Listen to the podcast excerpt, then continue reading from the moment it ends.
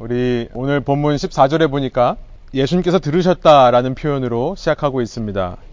무슨 소식을 들었는가? 14장 1절부터 12절을 보면 우리는 읽지 않았습니다만 예수님의 사촌형인 세례 요한이 붙잡혀 죽음을 당했다는 소식을 들었던 것입니다. 여러분 슬픈 소식을 들으실 때 어떻게 반응하십니까?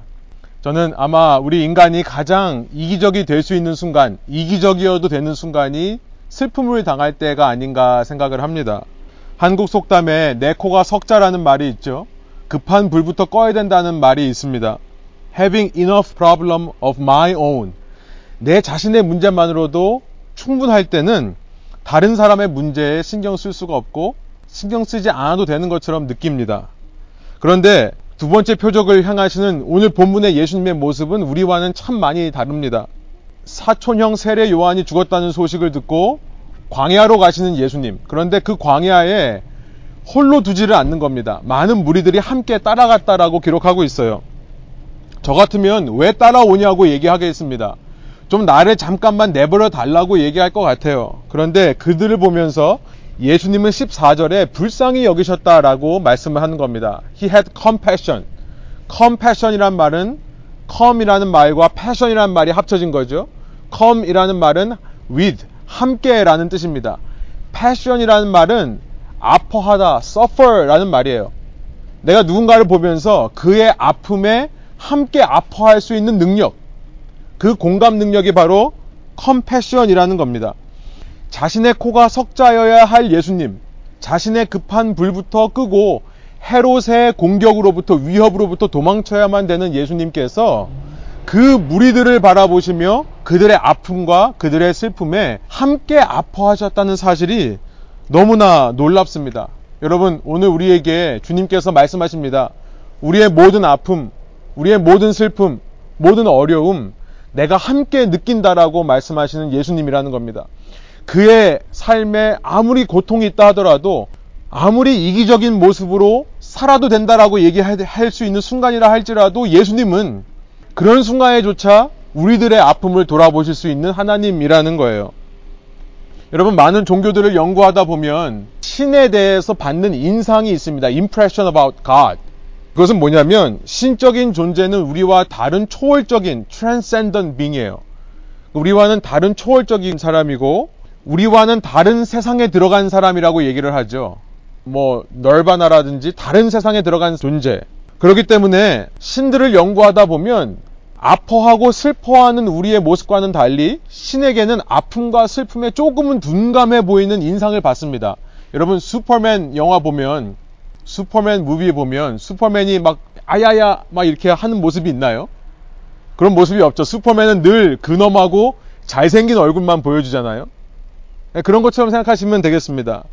그런데 누군가가 그 슈퍼맨을 그 초월적인 존재를 고통스럽게 하는 존재가 있다면 그야말로 더 위대한 존재가 되는 거죠. 영화에서 슈퍼맨이 누군가에 의해서 아야야 하는 모습이 있다면 우리는 그 사람이야말로 그 존재야말로 진짜 슈퍼 슈퍼맨이라고 얘기할 수 있을 겁니다. 그래서 신이라는 것을 연구할 때 우리 많이 얘기하는 것 중에 하나가 impassibility라는 겁니다. impassibility라는 말은 I am이라는 것은 not 하지 않는다라는 뜻이고요. passibility라는 말은 아까 말씀드린 passion과 같은 어원의 말입니다. 고통스러워한다는 뜻이에요. 그러니까 impassibility라는 것은 뭐냐면 고통스러워하지 않는 속성을 가리키는 겁니다. 신이라면 누군가에 의해서 고통을 당하면 안 됩니다. 그러면 더 이상 신이 아니죠. 그에게 고통을 주는 그 존재가 신이 되는 겁니다. 그런데 성경의 하나님, 이전까지는 이 하나님을 눈으로 보고 얼굴 표정을 읽을 수도 없었습니다. 왜냐하면 얼굴이 없으셨기 때문에 그래요. 그런데 볼 수 없던 하나님이 이제 예수 그리스도를 통해 우리 눈에 보이는 하나님으로 나타나십니다. 그의 얼굴 표정을 볼 수 있는 하나님으로 나타나셨는데 이전까지 보이지 않던 하나님의 얼굴이 보이는데요. 하나님을 믿던 사람들도 그 하나님이 다른 신들처럼 피도 눈물도 없는 슬픔과 아픔을 느끼지 못하는 신인 줄 알았는데요. 그런데 예수님을 통해 우리에게 분명하게 말씀해 주시는 것은 무엇이냐면 그가 아파하는 얼굴 표정이 있다는 것을 알려주신다는 겁니다. 그가 아파하시는 모습을 보여주시는 겁니다. 우리의 고통 때문에 함께 아파하는 모습. 그런데 제자들은요, 먹을 걱정만 하고 있더라라는 것이 오늘 본문의 내용이에요. 여러분 15절 보니까 무슨 먹을 걱정을 하고 있는가? 그들은요. 그러나라는 말로 15절에 시작하고 있습니다. 그러나 제자들은 실은 그 무리를 보내고 싶어 했다라고 지금 15절이 기록하고 있는 겁니다. 마치 무리를 걱정하는 것처럼 보여요. 이 마을에 가서 이 무리들로 하여금 빵을 사 먹게 하십시오. 그런데 그 당시 풍습은요. 빵을 굽는 시간은 아침입니다. 지금처럼 밤이 되면 불빛이 있는 시간이 아니었기 때문에 아침에 하루 먹을 양의 빵을 미리 구워 놓는 것이 풍습이었습니다. 지금 저녁 때가 되었습니다. 그런데 저녁 때가 되어서 마을에 가서 빵을 사 먹게 하라는 말은 무슨 말이냐면 그냥 빨리 저들을 보내십시오라는 말이 되는 겁니다. 왜 빨리 보내라고 하는 것인가? 우리가 이 얘기를 읽어보니까요. 놀랍게도 그들에게는 양식이 있었기 때문에 그래요. 다섯 개의 빵과 두 마리의 물고기, 작은 양이긴 하지만 본인들이 나눠 먹을 수 있는 음식이 있었기 때문에 그렇다는 것을 알게 됩니다. 그래서 16절에 보면 예수님께서 그들의 주장에 반대로 말씀하세요. 또 but, 그러나로 시작하고 있습니다. 영어 성경에는 놓치지 않고 번역하고 있지만 15절, 16절 한국어 성경에는 빼먹고 있습니다. 예수님이 그들의 마음과 반대로 말씀하셨다는 거예요. 지금 엎치락 뒤치락 하는 거죠. 너희가 먹을 양식을 주어라라고 말씀하셨다는 겁니다. 그랬더니 17절 또다시 but으로 시작합니다. 그러나 그러나 우리는 우리가 먹을 것밖에 없습니다. 라고 말하는 거예요. 그러지 말고 너의 양식을 내놓아라 라고 말씀하신 예수님께 아니요 그럴 수 없습니다. 우리가 먹을 것밖에 없어요 라고 말씀했다는 거죠. 그랬더니 18절 또다시 but으로 시작합니다. 15절부터 매절마다 but이 있습니다. 예수님의 긍휼해 하는 모습과 제자들의 긍휼해 하지 않는 모습을 대조해서 보여주는 겁니다. 여러분 오늘 말씀을 통해 우리에게 주신 메시지는 너무나 간단하고 분명한 것 같습니다. 하나님은 다른 신들과 다르다는 것입니다. 그와 같은 분이 없다는 것입니다. There is none like our God.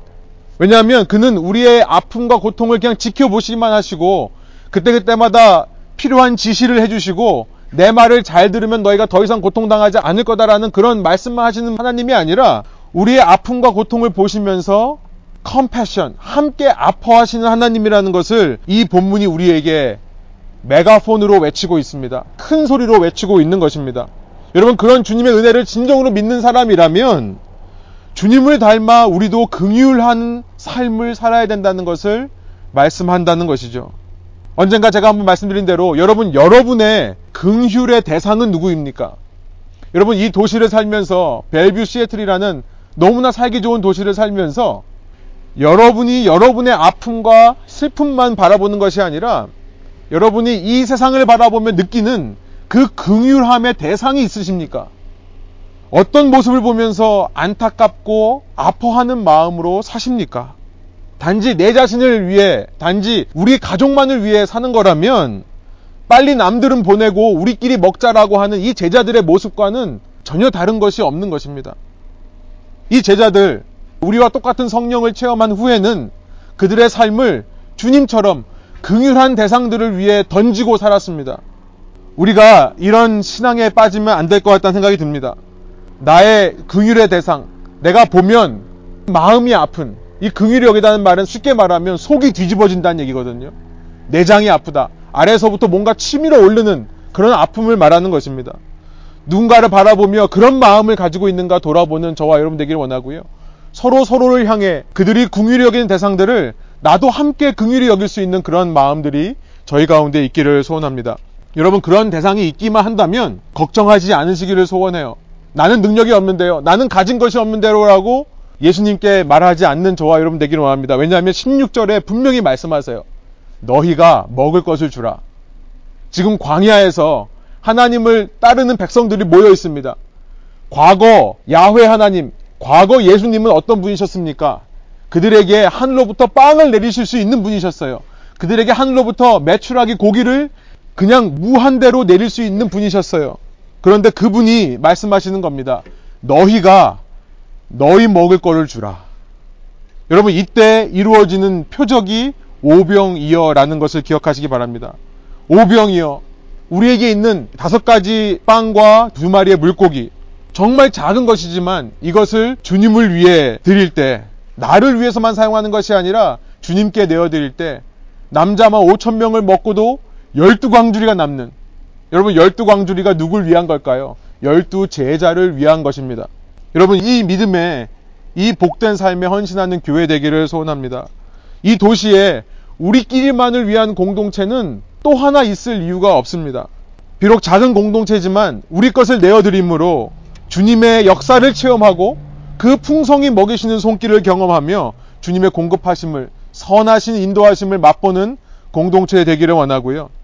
여러분 누군가는 헌신해야 그 일이 이루어질 것입니다. 오늘 우리 중에 누가 이 오병이어의 기적에 동참하시기로 이 시간 결단하십니까? 함께 기도하겠습니다.